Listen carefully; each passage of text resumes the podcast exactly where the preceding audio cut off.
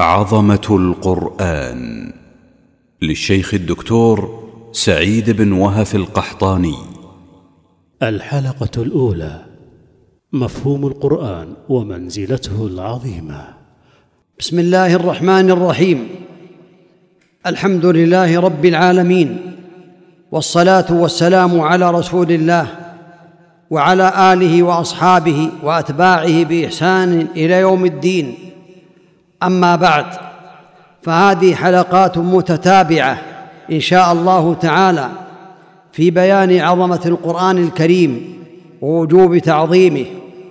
فالقرآن الكريم العظيم هو كلام الله عز وجل حروفه ومعانيه منزل من عند الله عز وجل غير مخلوق منه بدأ وإليه يعود وهو المعجزة العظمى المتعبد بتلاوته المبدؤ في المصحف بفاتحة الكتاب المختوم بسورة الناس. تكلم الله به حقيقة وسمعه جبريل من الله عز وجل وسمعه محمد رسول الله صلى الله عليه وسلم من جبريل وسمعه الصحابة من رسول الله صلى الله عليه وسلم. قال الله عز وجل وإنه لتنزيل رب العالمين نزل به الروح الأمين على قلبك لتكون من المنذرين بلسان عربي مبين. أنزل هذا القرآن العظيم في شهر رمضان المبارك في العشر الأواخر في ليلة القدر كما قال الله عز وجل شهر رمضان الذي أنزل فيه القرآن هدى للناس وبينات من الهدى والفرقان.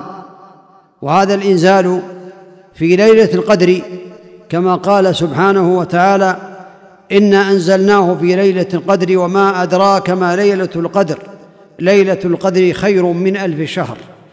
وقال عز وجل انا انزلناه في ليله مباركه انا كنا منذرين.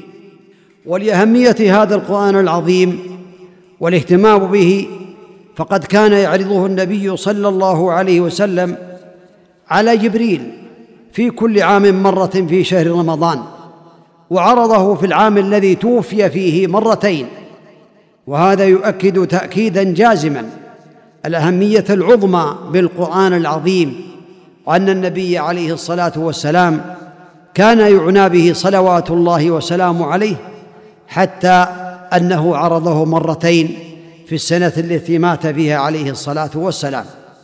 ولعظمة القرآن العظيم أنه لو أنزل على الجبال الرواسي الشامخات لتصدعت وخشعت كما قال الله عز وجل لو أنزلنا هذا القرآن على جبل لرأيته خاشعا متصدعا من خشية الله وتلك الأمثال نضربها للناس لعلهم يتفكرون ولعظمة هذا القرآن العظيم أن المؤمنين الصادقين في إيمانهم الخائفين من ربهم تقشعر جلودهم عند قراءته.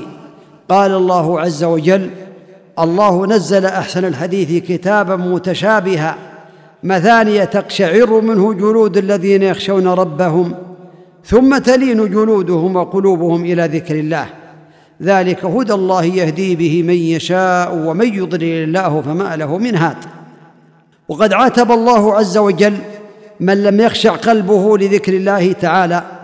فقال ألم يأن للذين آمنوا أن تخشع قلوبهم لذكر الله وما نزل من الحق ولا يكونوا كالذين أوتوا الكتاب من قبل فطال عليهم الأمد فقست قلوبهم وكثير منهم فاسقون؟ قال عبد الله بن مسعود رضي الله عنه ما كان بين إسلامنا وبين أن عاتبنا الله بهذه الآية إلا أربع سنين. وكذلك قال عبد الله بن الزبير رضي الله عنه. وخشوع القلب عند سماع القرآن يدل على كمال الإيمان. كما قال الله تبارك وتعالى إنما المؤمنون الذين إذا ذكر الله وجلت قلوبهم وإذا تليت عليهم آياته زادتهم إيمانا وعلى ربهم يتوكلون. وللحديث بقية إن شاء الله تعالى في الحلقات القادمة. والله أسأل أن يجعلنا من أهل القرآن الذين هم أهل الله وخاصته. وصلى الله وسلم وبارك على نبينا محمد وعلى آله وأصحابه أجمعين. جزى الله الشيخ خير الجزاء وجعله في ميزان حسناته. والسلام عليكم ورحمة الله وبركاته.